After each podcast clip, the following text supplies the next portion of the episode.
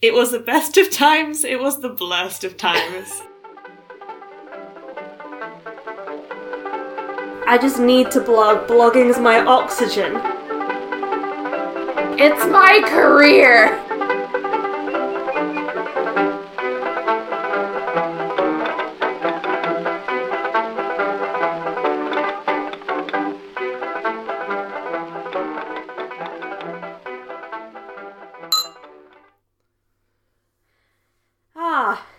Uh, it's that time of year again, Shannon.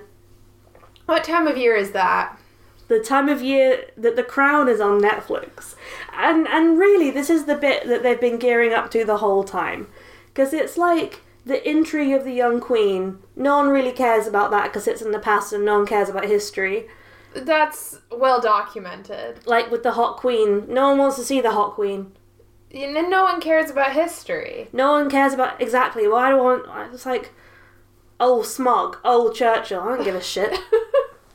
now we're ticking forward to the present day, and with uh, being as vague as possible, people are people are getting to the true crime part of the of the royal family, and I think they're going to watch the next season with this sort of gleeful weirdness about the topic, which I will not mention. But you all know what I'm talking about. Yes, this that seems true. I say, having never seen an episode of The Crown. Yeah, but you've seen an episode of Britain, yes, and this episode of Britain happened when we were when we were kiddies. I did see that episode of Britain. It was a wild, it was a really wild episode of Britain, and one that I still feel like we're in. And I don't think the Crown should do it because it's it's. I think it's a bit dodgy. What do you think the next season of The Crown should be? God, I'm glad you asked. I am glad you asked. I think instead of doing what they will definitely do, which they shouldn't do because I don't think it's a good idea because it's true crime, next season, they should skip that and go directly to the future. Like, just, and then keep doing The Crown, but each time they do a new season, it's a more radical time jump. so, like, the next one could be like 2050 like tech's a bit unusual like we can sort of speculate then it jumps another 50 so like end of the next century and then you just jump jump jump jump jump. Mm-hmm, and like you can keep you can keep olivia Colman because the queen might get may well in real life get her brain uploaded onto the cloud. And voiced by Olivia Colman. Yeah Yeah, the the and it's just like a brain in a jar that's like flashing different color lights as Olivia Colman does the voiceover. yeah E- it's got a little crown on top of the tank. yeah, each robot brain tank is the, the the the season has them like meeting with the new prime minister Yeah, yeah, and it's like the- Ah, Prime Minister Zibzorb. Still dealing with the repercussions of Brexit, I see. Yes, it's, it's been five centuries, but I feel like we're starting to economically recover. It's like the the frozen heads in Futurama. Yeah. Except it's not the head, it's just the brain with a tiara. And Because it's called the crown, so you've got to have a, a crown in it. I assume that that's what the show's about. In every scene, there has to be a crown, and if you don't see it, it's because you're not looking hard enough. yeah, exactly. It's like how there's always a Black Mirror in Black Mirror. exactly. Or how in The Haunting of Hill House, there's all those ghosts, Yeah. and really, Netflix is just adapting increasingly elaborate versions of Where's Waldo. But it has the same tone as The Crown. Yeah. It's very reserved, some like like you know, good string music. Yeah. You get long close ups at the brain tank's face as she tries to make a decision. Does she act with her heart or does she follow uh, the life of servitude that she's been destined for? And this is all done through bubbles in the brain Yeah. tank. And then you've got brain brain Prince Philip, and he's like, "We should colonize all these planets," and people are like, "No, no, not again. No, No, Philip. This is this time around. We shouldn't do that." They've just shoved him in a cupboard somewhere. you can sometimes hear him and see the light flashing under the crack in the door. No space empires. We're just gonna float around in our flying Buckingham Palace. yeah. and then Crown 2050, the main the main plot of that initial time jump to a couple of years in the future is them trying to retrofit Buckingham Palace with some rockets on the bottom. yeah, And then we skip a century and it's already it's out in space. We've pressurized it. It's got rockets on the bottom. yeah. The brain tank is there. Prince Philip and his brain tank is in the cupboard. There's a bunch of little corgi brain tanks just zooming around like Corgi Roombas. and there's people out there in the galaxy who still like a massive royal family fans who collect like porcelain plates and little teacups and stuff with like lots of florals and pictures of the brain tank. People celebrate when the bra- when the queen first got tanked. yeah, yeah. It's like the queen's got two birthdays, right? She's got her birthday, she's got her queen birthday. I don't know how that works. Is that her coronation? Don't ask I, don't- me. I have no idea. And then you've got her brain tank birthday. Yeah. And that's a new bank holiday. lots of times for for commemorative plates. And i think it would become like really popular amongst aliens. Like Hmm.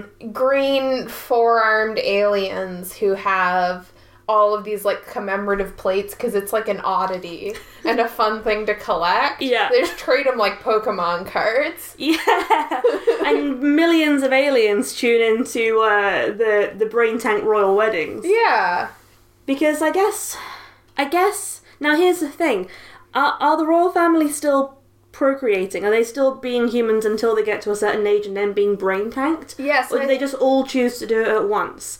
And also, why in this future? Why not have robot Harry and Meghan? That would be so great. They'd thrive as robots, I think. I support them That I yeah, they're my favorite too. yeah I don't like any of the royals. no I'm relieved for them. Yeah, for yeah. G- Gene TFO yeah of the UFO. Aren't we all? See, the crown's got to stop before it gets to the president because then they're like directly fucking with. With people's They're- lives. Yeah, They're already in dicey territory. they're super in dicey territory, even where they are right now. And we all knew they were going, but how far will they go? Are they stopping at the end of the next one? I don't know. I don't know. I don't- don't know if that's a good idea. I don't understand why they haven't gone speculative already. and it's it's still the crown, but it's now got a subtitle and it's just in space. The crown in space. Yeah. Yeah. Space crown. Space crown. And the ship has got a little crown on it. Yeah, yeah, yeah. The ship has now, there's like a sort of now an outer surface around Buckingham Palace, but there's still fully Buckingham Palace Mm-hmm. inside of it. And uh, there's still the changing of the guards. All the, what are they called? The the guards with the, the fluffy black hats, you know, the Yeah, ones. I don't know what they're called. I used to remember. I used to know. In fact, I had a friend whose dad used to be one of those. Oh. You can't make an expression when Yeah. tourists go and are like, "Hey, it's one of those Queen Guard guys. Let's try and make him laugh." You're not allowed to do it if you're you can't laugh, else uh, else you get fired into space. Anyway, they end up having lasers installed into their fuzzy black helmets. to vaporize anyone who tries to fuck with them. They're like human cannons. Mm. It's quite dark. It's like what lengths to what lengths will the Well, well Queen Tank Brain crown go? to protect the tank crown. What more to the point? What do coins look like? like, do we still have the queen's? You know how like if you line up coins Yeah. from like a period of like over time, yeah. you can watch the queen age. Mm-hmm. Are we gonna get? Is she gonna have like an annual profile of her brain? What's happening is that in the future the coins are all holograms and the hologram is updated live. Yes. So every time you make a transaction it shows you the little hologram coins and a little number above like a ticker. yeah, yeah, yeah. But the the vision the image on the coin it'll just snap a photo of the brain tank in that moment. Yeah. We have the technology. Exactly, just as a scan. So she's constantly getting these little tingles when people are using coins. Yeah, I'm being silly. People aren't using coins these days. Coronavirus is killing killing coins. Mm-hmm. So we're going to be very close to to. to hologram brain tank photos. It's a slippery slope, and that's what we learn in the Netflix series Black Mirror. Yeah, because Crown, The Crown in Space is written, directed, and produced by Charlie Brooker. Yeah, and then it just bleeds into the next season of Black Mirror. And it's called Black Mirror The Crown in Space. It's a clunky title, but it works. Black Mirror, The Crown in Space, the Netflix interactive special. you get to be, you get to be Prince Charles's brain in the jar and make decisions. You only survive if you make the worst decision each time. How easy is it for a brain to commit adultery? Alright, he's a little he's a skeezy little bastard. As you find out in Crown in Space Netflix interactive extravaganza Yeah. adultery special. And at the end, Charlie Brooker just walks onto screen in the black void and just says, makes you think. Black Mirror. And then the credits roll.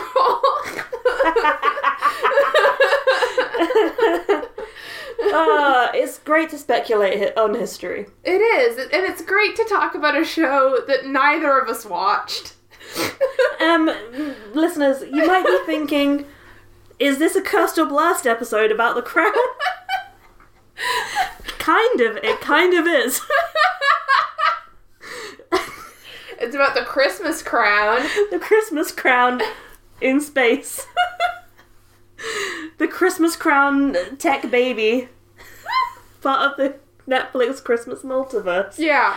Actually, like half of what I just said is true. Yeah, like some of it is. I don't know about half. we watched all three of the Netflix drama A Christmas Prince. This is the net- Netflix answer to Hallmark Christmas movies. And boy, they a treat. It's my second time watching the trilogy. This is my first time. Um, and I did make it. I survived. because we're done with Halloween, so it's my time to subject you to things. Exactly. It's only fair.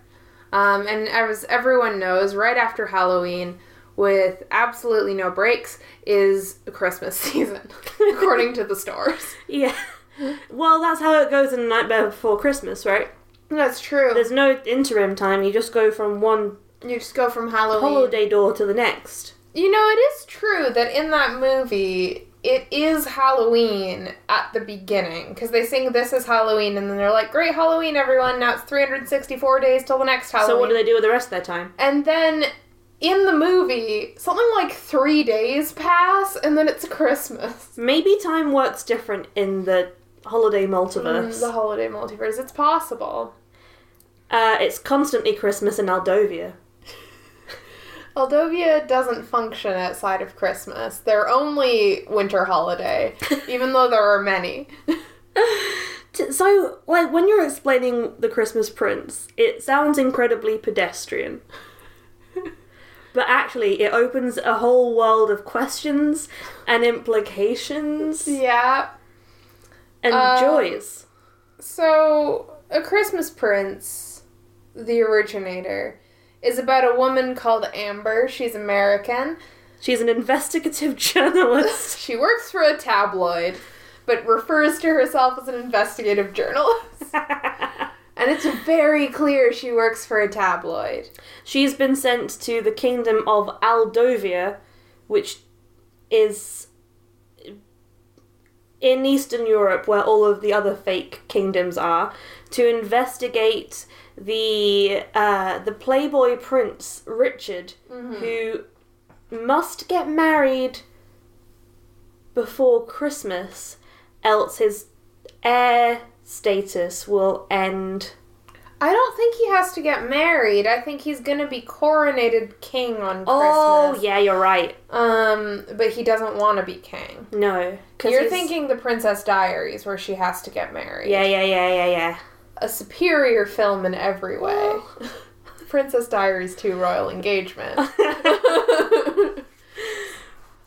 So, starring Anne Hathaway and Chris Pine. I don't know what is there to complain about. Um, Amber is shipped off to Aldovia, where at a press press what are they called? Press function, press Press junket. press junket. Uh, it's revealed the prince is not there after all. Mm-hmm. So she starts sneaking around the castle and this is like in the first five minutes of the movie, pretty Yeah, much. yeah. Like lies to the head of staff about being the new hired mentor, mistress, homeschool teacher of the princess Emily. Yeah, so Emily's like 11 or 12. Yeah, And yeah, so the one of the the I think the head of the household staff Mrs. run- Averill, yeah, the true villain of this piece. runs into Amber sneakily taking photos in the hall. This is minutes after they've gotten rid of a bunch of oh, paparazzi. Oh, yeah, and by the way, she's using her iPhone camera with the sound on, which is the least sneaky thing to do. I think I could be. I'm gonna try and make the sound. So she's making that noise repeatedly while taking like close up photos of suits of armor, which like that's the scoop you want in your tabloid. Did you Um, know there's armor in this palace?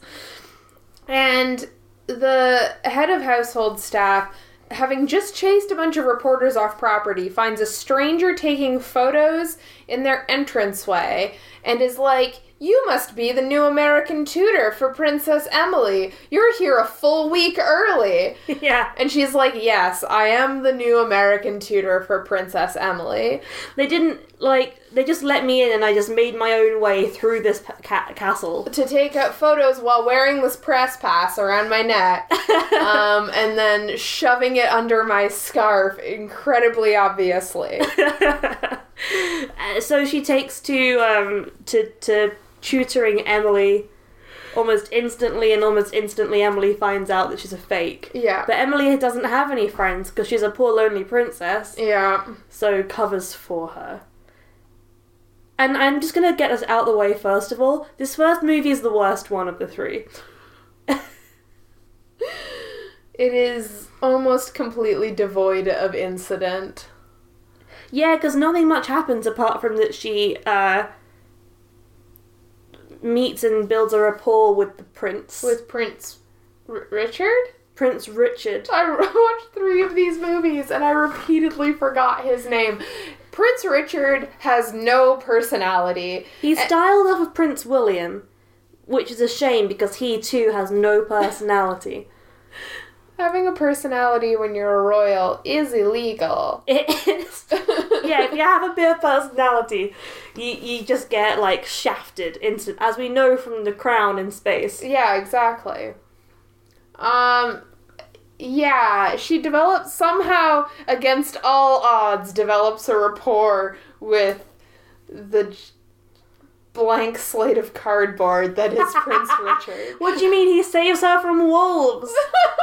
he saves her from the ambient noise of wolves playing in the background. Yeah. no, we didn't. We don't see any wolves. We might see the silhouette of one husky, like fifty Yeah. meters away. yeah, this is a sort of like Beauty and the Beast situation where there's like just fucking wolves everywhere. She goes out into the woods, and Which, as we know in Europe, is where the wolves are. that is where the wolves are. That's why I can't go outside of Edinburgh. Not well. Just scads of wolves. once he saved her from the wolves, they go to the hunting lodge, and he shows her. I don't know, even know. Basically, she goes snooping, and she finds hidden deep, deep, deep in some desk somewhere It's a secret drawer. a secret drawer with some poetry which contains a riddle. The poetry is on the desk, and the poem on the is in Richard, the journal of Richard's late father, and it's a poem that is a cryptic clue. But then Amber goes jostling around, and she opens a secret drawer of the desk and finds Richard's legal adoption papers that they've just kept lying around. Yeah, never once in this whole royal family's existence had they thought let's let's make him l- make our adopted legal son legally able to become the king. Yeah, they And they didn't think to do that. There's no evidence that they were imminently going to do that. Like the dad may have been hinting towards it, but before the dad died, him and the prince had had a fight, so maybe he chose not to do it. And Richard is is in his at the youngest in his late twenties, probably in his early thirties. Yeah. He had lots of chance to be legitimized as heir to the throne. Yeah. I guess it was not legitimized affair because that's for for I don't know how royals work. No, But they they didn't have a chance to change the law. But they had a full like thirty years Yeah, to get they- around to this. They had time to work on it. Um, so Amber takes photos so that she collects evidence. She has the papers actually. She brings it back to her room in the palace. I don't think she intends to act on them because now she's developing feel. So now we get to my favorite character in this whole series, Simon, who does who's done nothing wrong. I'm just gonna straight up say I know I know we've got form on this podcast for sympathizing with the villain, but I'm gonna make a convincing argument as to why Simon did nothing wrong. Simon is Richard's cousin. Yes. And The second in line to the throne. Yes, after Richard. Yes. and he wants to be king. Richard does not want to be king. That's his only personality trait is Yeah. that he doesn't want to be king. Also, I don't think Simon wants to be king. Simon's dating this woman who I can't remember her name is Posh Totty, and and she's just sort of like guiding Simon's steps. She wants to be queen. She used to date Richard, Yeah. and he broke up with her when she sold some story about him to the tabloids. Yes. And so this woman breaks into Amber's room and finds the truth about the adoptive status of Richard. Mm-hmm. And then, as he, at the coronation itself, she is like, I object to this coronation. He is actually adopted, and Simon is the next king, and this woman's a journalist. and she crescendos to that, like, Yeah. I feel like if you're going to do a bunch of reveals, you start with this woman's a journalist, Yeah.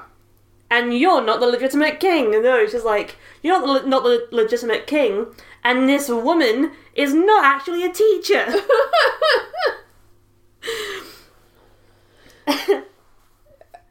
Yeah, and then Simon steps up to become king, and which is legally correct in this situation. yeah.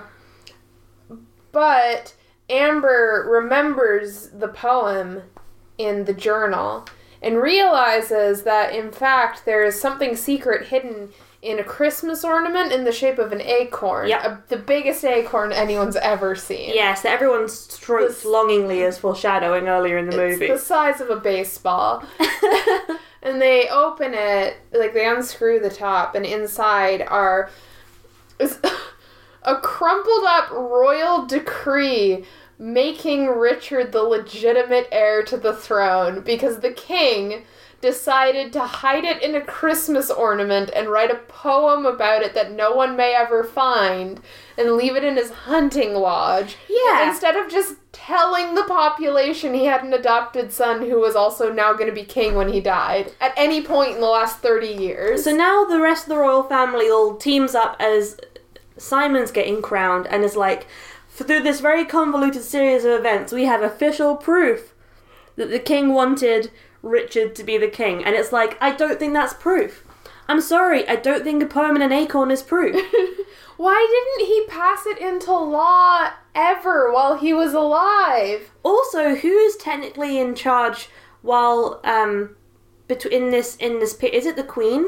Is she in charge? In which Why in that year of mourning did she not say that Richard should be the king? Did the king not talk to her about that? She definitely knows Richard is adopted. Yeah, So. yeah, she's the one who didn't give birth to him, Yeah. and then had a son through other means. She had a daughter through other means. No, she had a daughter through her own. Yeah. Oh, yeah. She adopted Richard, and then Emily. Emily is their um, biologically their daughter. Yeah, and they don't really explain that other than the queen says she was a miracle but also she's not the legitimate heir either because she's a girl and they never address that again no, no, that's not changed. Even though a bunch of laws throughout this entire se- series are just retconned. yeah They don't retcon that one. yeah And and and okay, so then Richard does become the king, and uh, long story short, Amber's returned in shame to New York, but he comes and immediately uh, proposes to her on New Year's Eve, which is wild. But but but but but but but but but but Simon but Simon didn't do anything wrong. Like Simon wants to be the king, which Richard did not. Simon has studied economics very hard, and he's always thinking about economics. Mm-hmm. Not like that should matter for a king. It's gonna come up. that- It will come up. like maybe Simon's got a better chance of like trying to be the president or the prime minister of this country, but as Aldovia is ruled, he could be the king and would be better qualified, in my humble opinion. So, And, and yeah, Richard's only personality trait is that he doesn't want to be the king. And then suddenly the person who does want to be the king is the bad guy? yeah, and uh, and and also, not to be, I'm not like completely gonna dunk on Richard here because he is fully a victim here. He gets catfished, kind of. By, by, Yeah, he a, does, he get- by a tabloid journalist. Exactly. So like he's fully and his whole thing is is oh I don't like being in the public eye. I'm constantly exploited by journalists. And she's like, "Oh no, that sucks." While like writing like a scoop piece on him. Yeah. And and then he's not angry with her. Like he's not angry with her. No, And that never comes to anything. And I don't know what the time scale is. I don't know how long she's been at the palace, but it's already Christmas decor in both New York and Aldovia when she's originally sent there. So let's say mid November at the earliest. Yeah, and then the the coronation is on Christmas, Which I makes think him a Christmas prince. I think she's there mid December because she's there a week. Or is it two weeks before the American tutor is set to arrive at like New Year's? Yeah. So she's really only there like two weeks ahead of Christmas. And then exploits this man, like poaches on his deepest insecurities, and then he proposes to her and like he's such a such a dumbass. okay, maybe I am dunking on Richard, but like you don't do that. It Richard's motivations remain unclear. They never get clearer. Sadly, this is this movie is the most we see of Richard the Christmas Prince, the titular Christmas Prince in the Christmas Prince series, the Christmas Prince one through three. Yeah.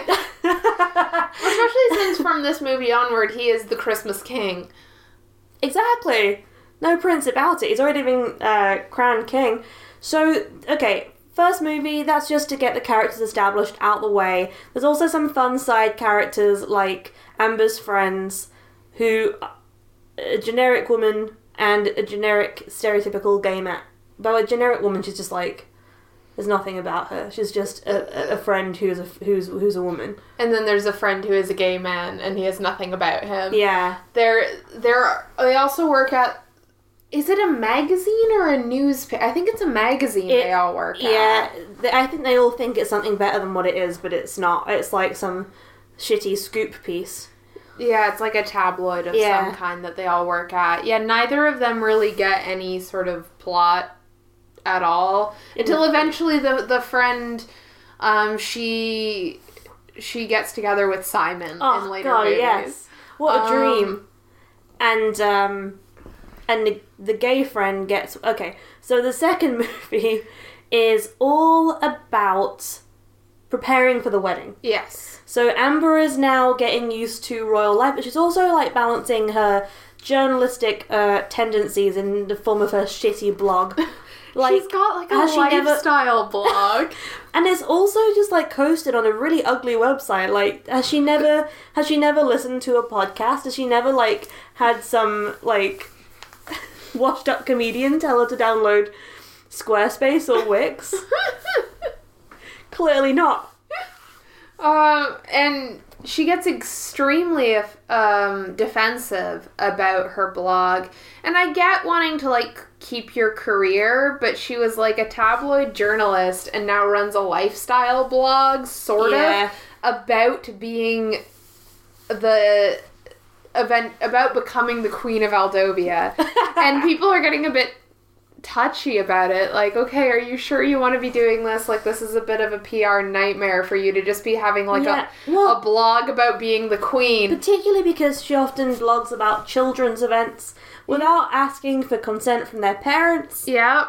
And the household staff is like, maybe please stop this. And she's like, it's my career.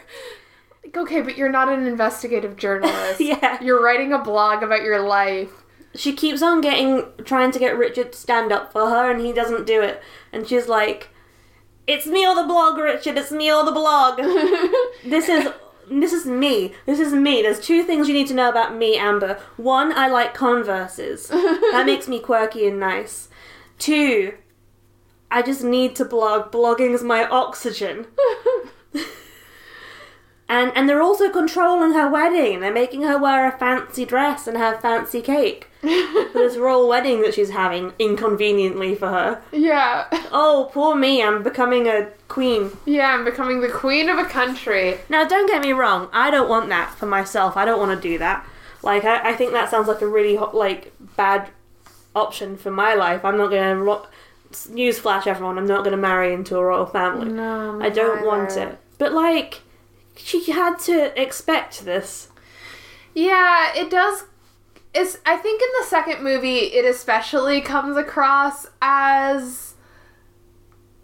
I don't know. I don't like to say this, but it does come across as whining when every other scene in the second movie is the people of Aldovia are deeply suffering a massive economic crisis. Right? Yeah. This is a, this is this movie has two wolves inside of it. the the two wolves that live in the forest of Aldovia. Yeah. Uh, and they're both huskies. One wolf is blogging and isn't it unfair Yeah. that I can't blog anymore. yeah. And the second wolf is there's a deep, deep financial recession in this small, mysterious European country. We don't quite know where it is, but it's financially controlled by by the royal family. They make all the policies. They make lots of. They've been doing a lot of development projects. They've got say that royal families should not have.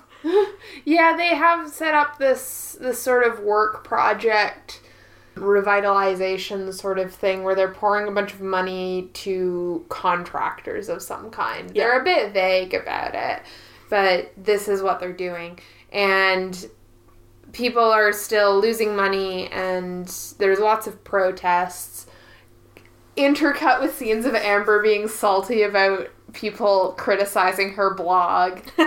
Um, There are some heavy scenes in this. There's a scene where they're um, doing like a press conference about the royal fam, the wedding, and then people there with like protest signs being like, "Oh, we're suffering. You don't care for the people of Aldovia." They all sound. All the people who live in Aldovia who aren't the royals sound like Cockneys, and all the royals have crisp British accents because that's just how it is in Aldovia. Which does bring us to the question of where is Aldovia? And I don't think you and I are qualified to talk on this.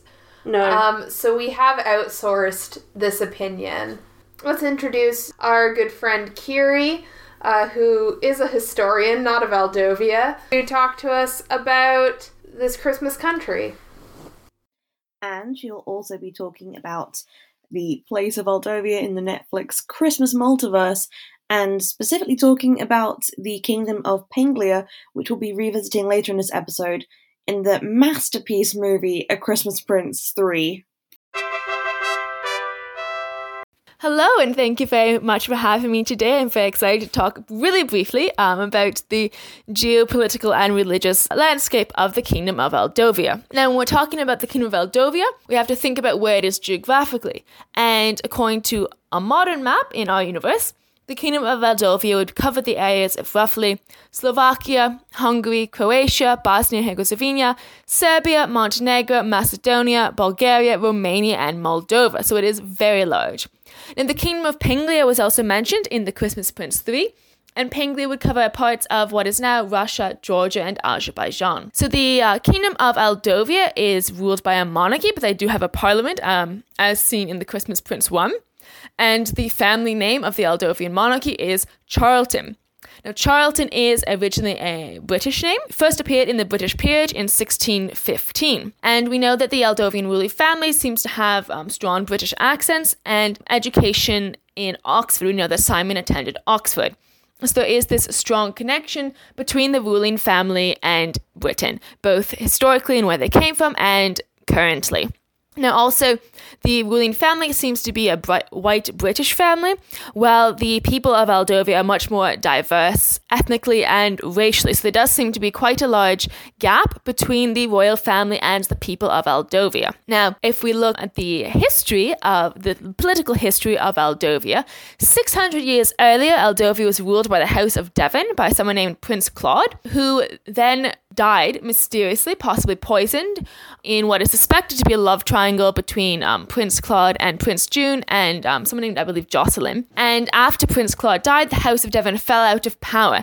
Now, what probably happened here is that the Kingdom of Aldovia sought out a British, or at this time, that time English, relative of Prince Claude and brought that relative to Aldovia to be the next king. And this is why the Charltons became the ruling family in Aldovia. Now, in 1419, we had very important in the story of Prince Claude and Prince Jun, there was a treaty signed between the Kingdom of Aldovia and Penglia.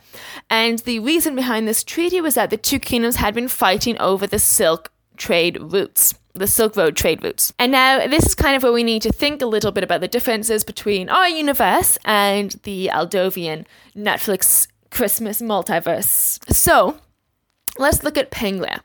So Penglia, where Penglia is situated in the 15th century, would have covered parts of the areas of the Khanate of the Golden Horde, and in the southern tip, the Empire of Tamerlane or the Timurid Empire. Now, the Khanate of the Golden Horde was originally a Mongol Khanate, Genghis Khan, um, who conquered vast areas of land, then divided the Mongol Empire amongst his sons, and Odogai Khan received what is what became the Khanate of the Golden Horde. Now, Odogai Khan died early, and so this caused some conflict over inheritance. And from that point on, the Golden Horde kind of began dividing into smaller and smaller khanates. Now, in 1414, a ruler of the Golden Horde, Edigu, lost control of the Golden Horde, lost his throne, and in this state of chaos in the Golden Horde, he tried to forge an alliance with Lithuania, which in the Aldovian universe is the area of Belgravia, in 1413, but this failed and he died in conflict or a fight in 1419, which is the exact year that this treaty was um, between Aldovia and Penglia was signed. Now, after Edigu died, the Khanate of the Golden Horde continued to disintegrate until it was no longer the Khanate of the Golden Horde. Now, the Timurid Empire was also a Turkic Mongol Empire with who, from descendants from the Mongolians, but that focused more different parts. So basically, Penglia would have been the northernmost tip of the Timurid Empire. There have been a lot of discussions about where possibly these two universes could have divided, and Samuel Wee argues that the division between our universe and and the Netflix universe might have taken place when Odogai Khan um, did not die early. So Odogai Khan originally died early and this caused a lot of conflict, right? So Samuel argues that he did not die early, but continued to rule the Golden Horde, and then his son and his grandson inherited and continued a strong government and rule in the Golden Horde down to the present day in Penglia. And so the Mongols continued to rule Penglia.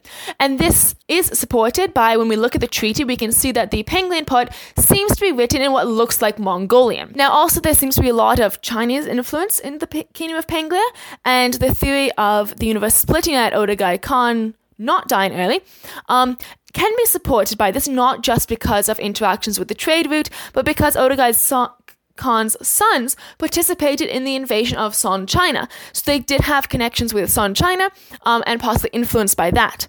Also, Odogai Khan's brother, Kublai Khan, was the ruler of the Yuan dynasty in China. So continuing um, with the lineage of Odogai Khan, maybe would have connect- continued connections with China. Now, if we turn to Aldovia, uh, Aldovia at that time would have been consisted of the Kingdom of Hungary, uh, as well as the uh, the, Bul- uh, the Bulgarian Kingdom of Bulgaria and the Ottomans. Now, the Bulgarian, I believe it's empire or kingdom, was actually still a tribute to the Mongols until 1318. And then in the 14th century, there was a lot of conflict between the Ottomans and the Balkans, the Serbian Ottoman Wars and then the Bulgan, um, Bulgarian Ottoman Wars. And as the Ottomans continued to expand into the Balkans. However, in 1402, the Timurid Empire also attacked the Ottomans on the other side and captured the Sultan, which led to chaos and civil war in the Ottoman Empire until 1413. So, what I propose as the separation between universes is the treaty itself as featured in The Christmas Prince 3. I'm suggesting that Edigu, the, so basically the ruler of the Golden Horde, um, instead of failing to form an alliance with Lithuania, formed an alliance, or possibly his son, Prince Jun, formed an alliance with the kingdom of Hungary, possibly Hungary.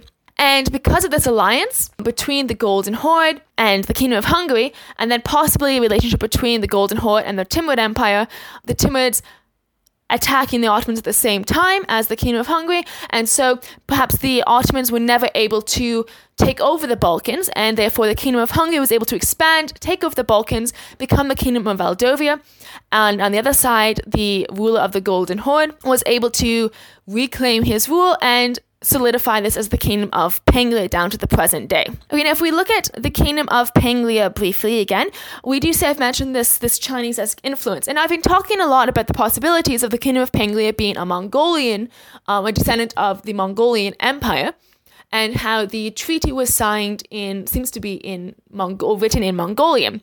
However, looking at the current fa- ruling family of Penglia, we see a lot more Chinese influence than Mongolian influence, and we see this from from names. Um, even originally, Prince Jun.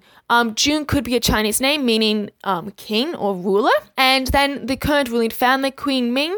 Ming could also be a Chinese name, also Korean, um, meaning bright or clear and she is clearly wearing a qipao or cheongsam, which is a dress which is often conf- con- seen as traditionally Chinese or conflicted with this idea of being traditionally Chinese, but was originally a Manchu garment and gained popularity in what is now China during the Qing dynasty when the Manchus took over China in 1636 or beginning in 1636. Now, the qipao that Queen Ming is wearing is a version which was created by women in Shanghai in the 1920s and 1930s. It was more made more figure hugging and had higher slits and shorter sleeves. So this suggests that there is continued connection, more, a much more modern connection between Penglia and China, since she's wearing a dress which is just about a century old.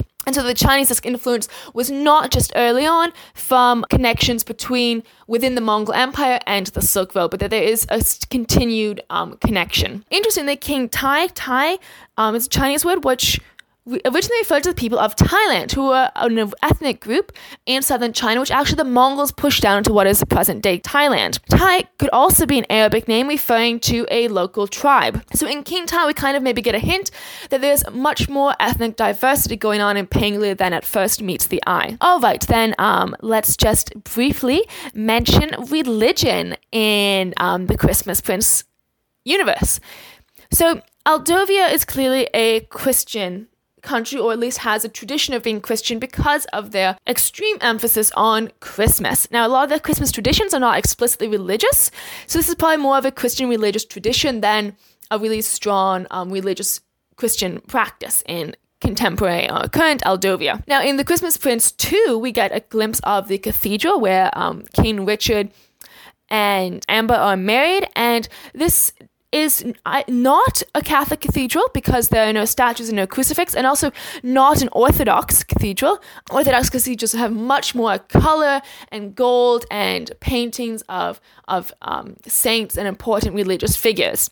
So it is neither of these, and these are the two religions which would, would have been prominent: um, Catholicism in Hungary and Orthodox in Romania. So perhaps it is more of an Anglican tradition, and this would tie in with the family and their connection to England and English heritage. Penglia, interestingly, also seems to be Christian from the fact that King Tai sings Hark the Herald Angels Sing as his gift to Queen Amber. Now, the other mention we get of religion or possibility of religion in the Christmas Prince um, movies is this the curse, right, in the Christmas Prince 3. And the um, frequent assurances, assurances that sorcery went out of favor centuries ago or was discredited centuries ago. And what I think this is a reference to is a reference to earlier religion or religious practices in the kingdom of Aldovia.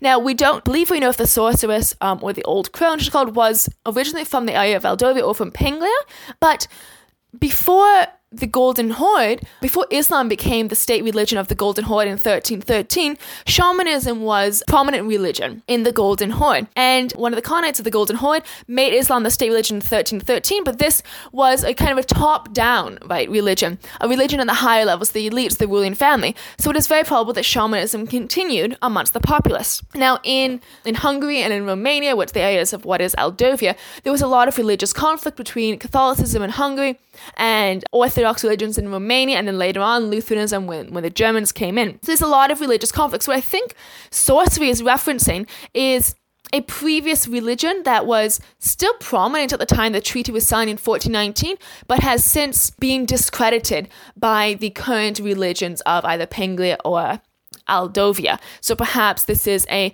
Christian reference to non Christian religions or different um, types of Christian, earlier Christian practices. So that is all I want to. Um, I want to cover a lot more, but that's all I'm going to talk about today. And I hope that can um, add a lot to the discussions about the Christmas Prince and the Netflix Christmas multiverse. Thank you very much.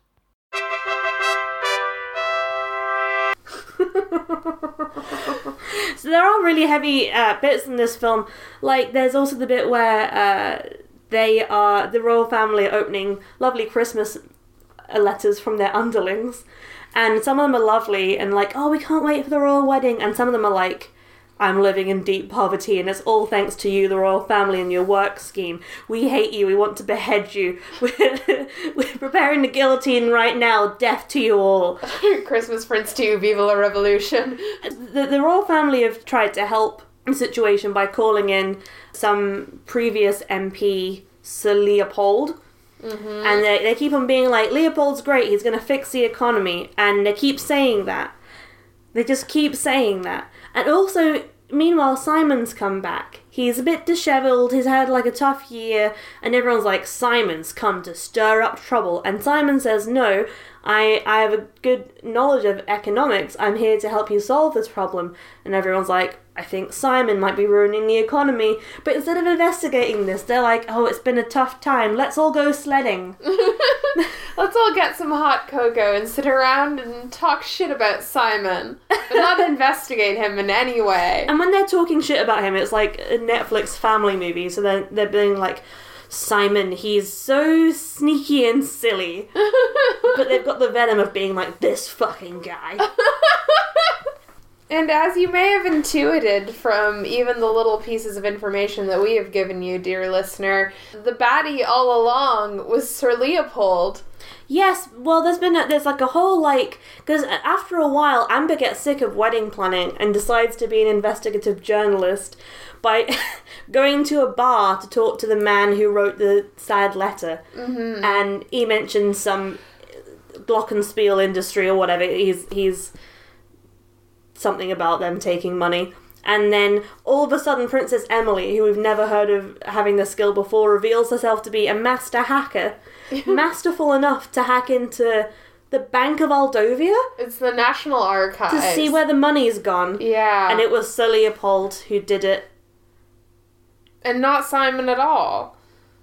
Now, at this point, like, I think. I think two thirds plus of this movie are dedicated to this uh, the whole economic situation. There's like long drawn out scenes where all the unions have ganged up to close down the theatre where Emily's meant to be doing like a school play that's basically like Christmas Shrek. And uh, it's, that's, that's a very dramatic scene. You see the union come with like a massive big chain and just like chain up the theatre. It does have a bit of the vibe of Fox Robin Hood, where they're like, the real villain is taxes. I don't think that's true. yeah, but then it sort of switches and it's like the unions were right. Something is wrong in this country. Yeah. And it's it's Leopold draining the economy. And and then yeah, Simon's vindicated. And you're like, "Wait, I thought this movie was about a wedding." yeah, and then kind of at the end, they tack on the wedding. Yep. And Amber, who's been upset about this dress that's been designed for her throughout the entire movie. By the best character apart from Simon, Sahil, the fashion designer slash wedding planner Yeah. slash maybe expert on cakes, and that's just this movie alone. Yeah. He's yeah, he's got plans for the wedding and Amber doesn't like them cuz she's down to earth and not fancy. But I don't know, it seems like he's going to throw a great party. I know, I trust Sahil. Also, Sahil being the only other gay character in this movie obviously ends up with uh, Amber's gay friend. Yeah. The the two gays must meet. They do meet and they sort of just sort of flashing forward to the the third movie because I think this is relevant here is it's not very clear that they're like together together like they keep sort of pushing it off as like their business partners. Oh, they're business partners who share a room. Yeah, yeah, Yeah, yeah. yeah, yeah. Netflix are being weird about it, and it's Yeah. like Netflix. It's like don't be this way. Netflix, you've done gay things before. Yeah. Why? It's because. Do you reckon the. Now, this is interesting. Do you reckon the Hallmark Christmas movie industry. Now, I'm talking Hallmark, not Netflix here. But do you reckon the Hallmark Christmas movie viewership is predominantly conservative, or do you reckon it has a bit of a. Like, is it- like a cross political appeal? Are they is Netflix worried about upsetting the conservatives who are watching The Christmas Prince too? It is. I mean, it's possible. I don't know. They the Hallmark in general makes these movies just in batches, Yeah. constantly in small towns outside of Vancouver, predominantly. Yes, I've definitely seen these get filmed in Vancouver, like all the fake snow on the streets and they're like roasting yeah. chestnuts. It's hard to tell who the target demographic is for these. Yeah, I because mean, I, guess they are Christmas movies, so it's like a at least vaguely Christian audience they're going for. Yeah, I watch these movies ironically, Mm-hmm. only ever ironically, and I sort of just live in this this this academic liberal elite bubble where I assume everyone watches them ironically. But is that the case? I just don't know. Everyone watches them knowing they're bad, right? I mean, yeah, my father watches them, but he tends to turn them on and then fall asleep and then wake up for the ending, which I think is is fairly common. You kind of put them on in the background, you bake cookies, you know, Yeah. You live your life, tune back in for the ending. No, you watch it and you scrutinize every detail. You question all the angles. Yeah, You try and figure out which country the movie is set in. But figure out the economic crisis in Aldovia. Yeah. This is my mum watches them and I think she watches them and she likes to take off all the tropes. It's like, ah, meet cute in a cafe, long lost friend from home, uh, businesswoman, um, someone in town is trying to like set up a chain cafe. Uh, what else? There's, a, there's an old man who's probably Father Christmas who ke- keeps winking at the woman. There's like maybe one gay per movie, but they're never the main character. And they're never like explicitly gay, they just seem gay. They're just camp. That's yeah. it. Yeah. the movies just gay coded them and then just left it at that. And that's what's happened in Christmas Prince too. yeah. It's just they've gotten together but they haven't, you know? Yeah. Amber's friend and Sahil. Uh, Sahil, who I love, and I think Amber should have just gone with the wedding that he planned. It would have been a much because the one she does have is very drab. Like I, I, with my limited resources, could probably plan a better wedding than that. Yeah, there's some fairy lights, and then she has a dress that looks like I don't want to shame anyone's wedding dress, but it's bad. Yeah. It also just It looks deflated. She looks deflated. yeah. I felt deflated. Mm-hmm. She should have gone with Sahil. So when I watched this movie, bas- the reason I watched The Christmas Prince one and two was I was in Vancouver. It was just before I went home for Christmas, and in college there weren't many people around. So I had um, put on Muppets Christmas Carol, which is the only good film that was ever made. Yeah. The only good film ever. And I invited people in to watch, and peop- the people who'd come in had never seen it before, and they were like, "What the heck is this? What the heck is this?"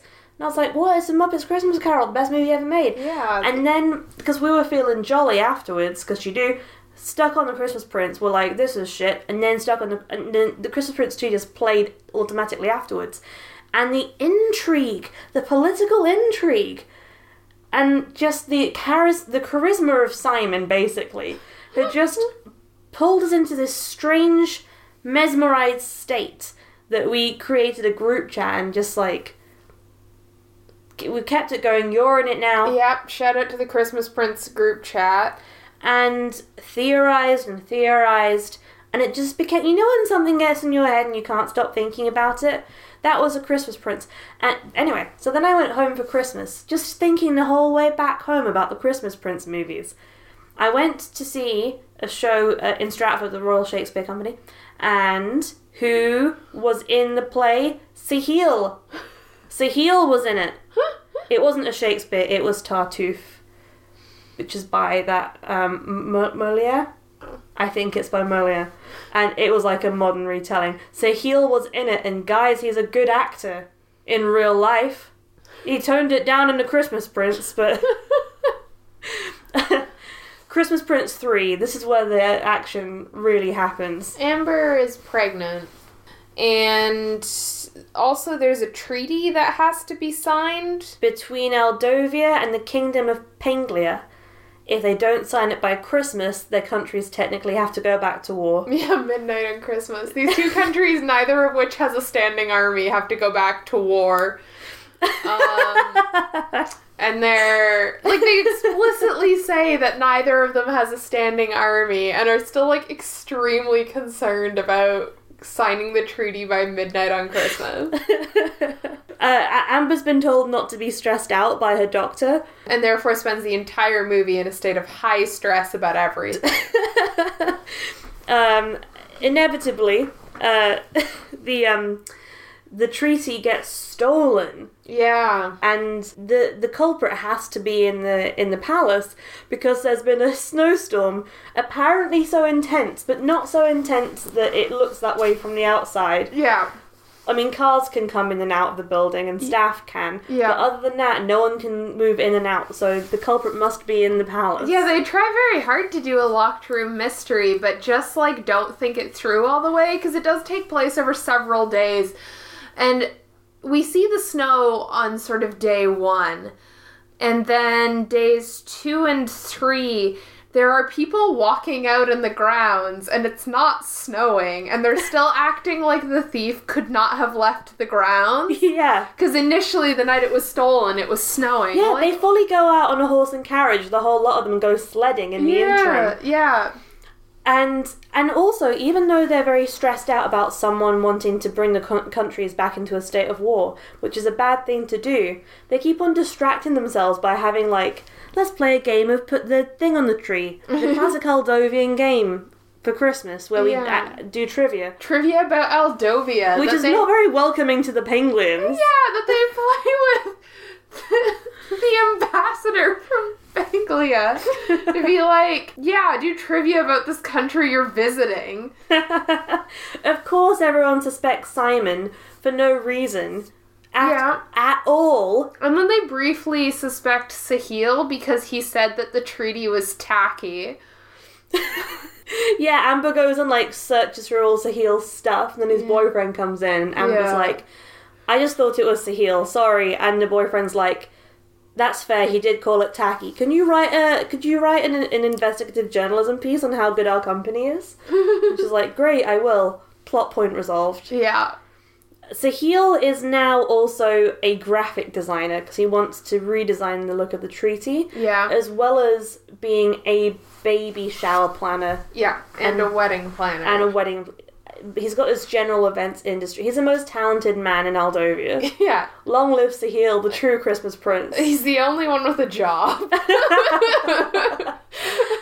Um, let's see. There's also a, a, a suspected adultery plotline, which is ridiculous and offensive because Simon's Simon's university friend Lynn is the royal family like secretary. What's the they right call hand- her their attache. Yeah, But that doesn't really mean anything. I don't. She's like yeah. a fancy assistant, and Yeah. like sees Simon is like Simon. Oh, we were friends at school. Mm-hmm. Nice to see you again. And Simon's girlfriend, based on not much at all, is like he's talking to another woman. Men and women can't be friends. Mm-hmm. And Amber's like, it's because he's probably cheating on you because he's a sneaky, sneaky Simon. So that's frustrating. Turns out he was just being sneaky the whole time, or like talking to this woman a lot. A, because they were trying to figure out some sort of economic plan to help boost the eco- uh, uh, economies of both Aldovia and Penglia, so doing nothing but good for the countries. And secondly, he was trying to pick out a ring to propose to the friend, and the friend was like, "Oops, sorry, Melissa Melissa." is her name. Hated that Amber's plot line. friend. Yeah, she's she. This is the only thing Melissa gets to do in any of the three movies. is be inexplicably jealous. of Simon having a friend.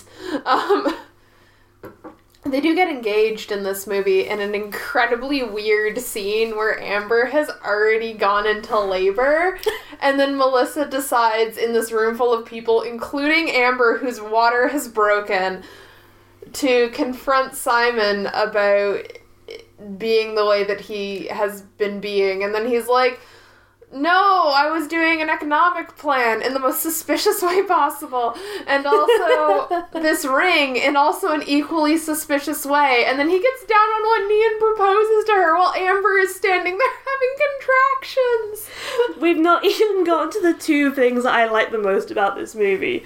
Number one, the dog. Yes. The there's no actual there are no detectives in Aldovia.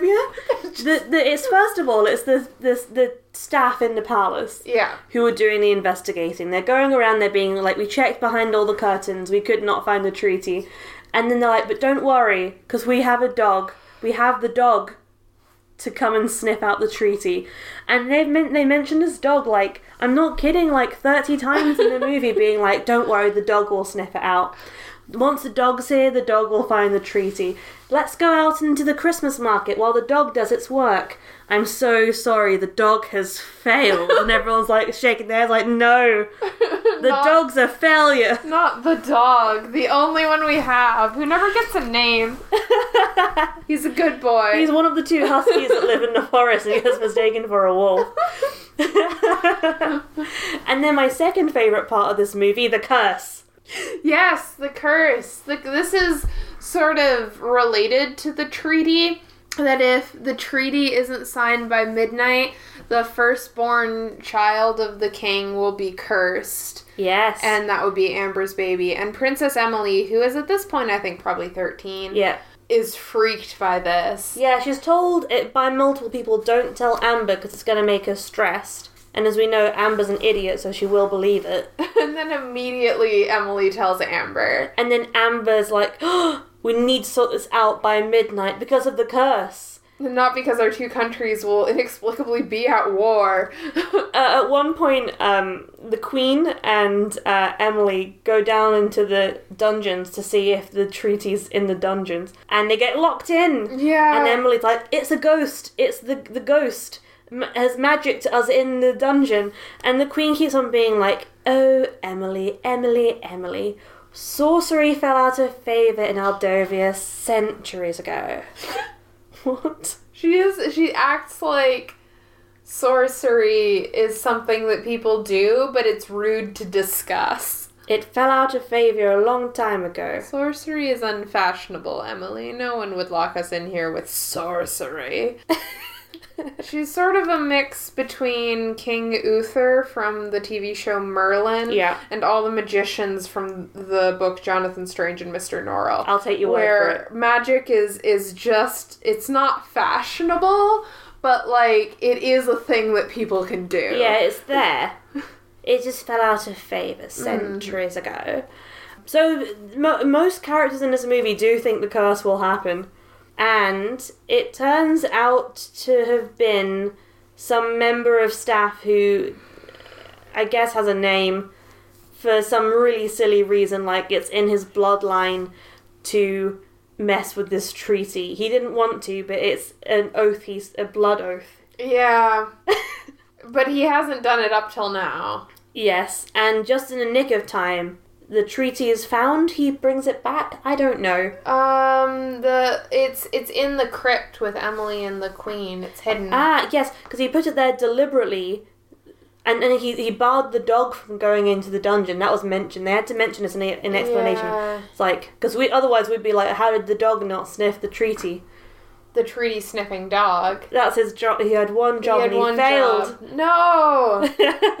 um yeah, so Emily and and the Queen find it inside a tomb and yeah, so the this this member of staff had had also made up the stories of the ghost down there to, to keep people away. Yeah. Um, yeah, so they return the treaty, and then everyone signs it, including Amber and the Queen of Penglia, because that's sort of a weird thread. oh, because this. feminism. because feminism is is royalty, I guess. And. Amber, who's a woke queen from New York, teaches the Penglians.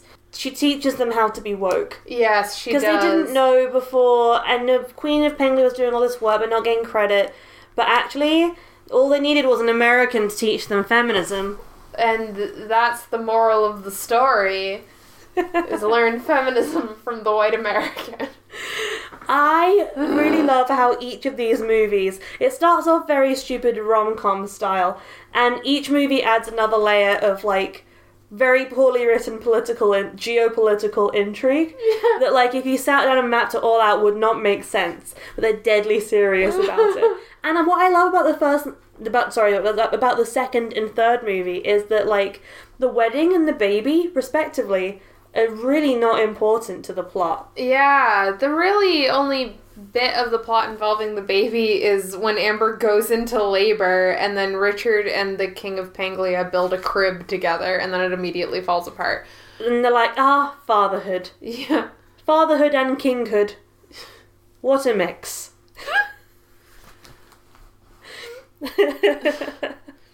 And it's true, like they, they start with sort of a rom commy plot, like we're having a baby, and then that immediately gets sidelined. and that's what I love about these movies. It's like, what are you to get next? I really want there to be a fourth one because I just want to learn more about this nonsense country, Aldovia, which is like completely politically run by the royal family. But has a prime minister who they mention in the first movie. So, what does the prime minister even do? What's their job? Not much. They train the dog. They tr- the prime minister owns the dog. That's what happens. We don't know where it because it, it- like it's filmed in Romania, so it's got some Eastern European stylings of of, of architecture. Um, the family name is British, and they all sound British. They all went to Oxford, but that's no guarantee that they are. Um, they they just it just doesn't add up. There's just loads of basically the in, the interior of this palace and like families that they mention relating to uh, the royal family itself suggest just anywhere in Europe and also some Middle Eastern places. And it's like they've have they are they deliberately obscuring the place to make it seem super I don't know because it's like all of these fake place names in these movies sound like other countries. You know, mm-hmm, mm-hmm. like we'll talk about this in another episode. But in Princess Switch, we've got Montenaro. Mm-hmm. Sounds like Montenegro. Mm-hmm. Aldovia sounds like at least five different European countries, Albania and whatever, Moldova. Yeah. And but it's not like Albania or Moldova. hmm And it's not really like Romania either, in ter- except for architecture. No, And yeah, I think it's also interesting because like the movies are centered around Christmas as a holiday, but com- almost completely secularized. yeah, Like they don't seem to be Christian, but No. Christmas is the only holiday anyone celebrates. like they get married in a church, but that's all we see of. They sing once in Royal David City while playing the piano badly. Mm. That's a that's a God song. That's a Christian They do God sing song. Christmas carols, yeah. But that's not like any guarantee of. You know, that's just hmm generally in Western Europe at least. Like a lot of people do Christmas who aren't Christians. yeah. like my family included. And you might sing the occasional Christmas carol because it's just a cultural thing that you do. Mm-hmm. It seems to be the case with the royal family in Aldovia too, which I don't think is necessarily true of like European royal families. I think they have to at least put on a facade of being Christian generally. Mm-hmm. Like the the royal family in the UK, they do a lot of God stuff, even though they're not super. It's not sec. It's not as secular as the Aldovians Yeah, and this is what makes this series of movies a cut above the rest because it really makes you think. it makes you think what the hell is going on? And it makes you think that repeatedly for several hours. Uh, Shannon, do you think the Christmas Prince series is cursed, blessed, or blessed? I think as a as a series, I'm gonna give it a blurst because I got some entertainment out of it. Most of the entertainment being trying to figure out what the political and economic structure of this fictional country Yeah. was. Um, what anyone's motivation was, especially the king who died before the movie started. I think I'm gonna give it a blurst. Yes, I, I think on on balance the three average together are a blurst. I'm gonna give the first one a really low blurst because it's quite boring, but it's still fairly enjoyable. So it's not boring enough to be a cursed. Nothing that wild happens. The third one is a very solid blurst. like that's a fun blurst. Mm-hmm. It's it's dodgy in parts. I'm not gonna lie. It's a it's a bit of a dodgy movie, but I was engaged. The intrigue in this movie is high. I and this is controversial, and you're gonna disagree with me, and you already know what I'm gonna say. I know what you're gonna say. Number two is a blessed movie. It's No. just perfectly crafted. No, it the is not. intrigue that you know it keeps you on your toes. I think the movie can be a high blurst. It is, I think, the the quintessential blurst film. I think for it to be blessed, it would have to be better. You weren't there that time at Green College when we watched The Muppets Christmas Carol and then one and then the Muppets two. Christmas Carol, the only truly blessed film in no, existence. it's not the only truly blessed film. It's the it's the, it's the holy blessed. It's the ultra blessed. It's the blessed squared. It's it's blessed to the power of power of blessed. It's King blessed, but it's not the only blessed movie. Lest you forget it, chapter two. How soon we forget, Shannon. We've been out of Halloween month, what, like three weeks? And you forget the best movie ever made apart from Muppets Christmas Carol, It Chapter 2. And Jumanji, Welcome to the Jungle. Jumanji, welcome to the jungle. if I can give, I got the same level of joy from Jumanji, Welcome to the Jungle, as I did from Christmas Prince to Royal Wedding. Mm, I think my joy in Christmas Prince 2 Royal Wedding was heavily mixed with exasperation. Uh, so it's a solid blurst for me. It's definitely the most enjoyable of the three. Um, and I think it, it hovers at a blurst because the reason I enjoyed it is because it's ridiculous. And the third has a lot of that in it as well. But, I think it's also dodgy, which drifts it lower for me. And the third one, you're not surprised, you don't expect the intrigue. But the second one, you're expecting more relationship bullshit. But it's mostly a, a harrowing tale of political and economic recession and and money laundering mm-hmm. and and deceit and family betrayal of Simon And embezzlement. and glockenspiels and hacking. It's a tech it's a tech thriller. It's it's not a blessed film. I think you're misleading our audience. I think our audience knows what's up. If they're listening to Cursed or Blessed, they're probably the sort of people that are gonna really, really fucking love Christmas Prince too. Is this our first major disagreement on this podcast? I think it is. No, it was cats. Oh yeah, it was cats. Well, I'm willing. I'm willing to to dig my heels in on this, just like I was with cats. And I feel like we need to have a bit of a flip flop anyway, because like it's Christmas time now, Halloween's dead. Halloween is canceled. It's Christmas now. We still have our little um, pumpkin bride on the wall. Yeah. But as we know, we still have our Christmas tree up from last Christmas that we didn't take down. Yes, our Christmas tree that's 30 centimeters tall. Oh dear. Well, if you enjoyed this episode, hold on to your socks because it's uh there's more There's more- Netflix multiverse merriment coming up. Yeah, we haven't quite finished with the Netflix Christmas movies yet because You're gonna have an absolute mare on this next one, aren't you, oh Shannon? God. I've never seen you more angry at a set of movies in my entire life. I'm not even kidding. You weren't even this mad with cats. Yeah, this is these next set have put me in a way. So and we've look- not even done watching them. No, we've still got more to go. What are we doing? We're doing the Netflix Christmas multiverse. I'm talking Knight Before Christmas, Knight with a K, Princess Switch 1 and 2. I'm talking Dolly Parton's Christmas on the Square, which Cannot we haven't watched to yet. watch it. And uh, all movies that take place in the same actual universe. yeah. Also, the same one as A Christmas Prince, but they deserve their own standalone set because they're a mm-hmm. cultural thing. Phenom. So yeah, that, that's that's hopefully whetting your appetite. Ho ho ho. To my ho ho homies.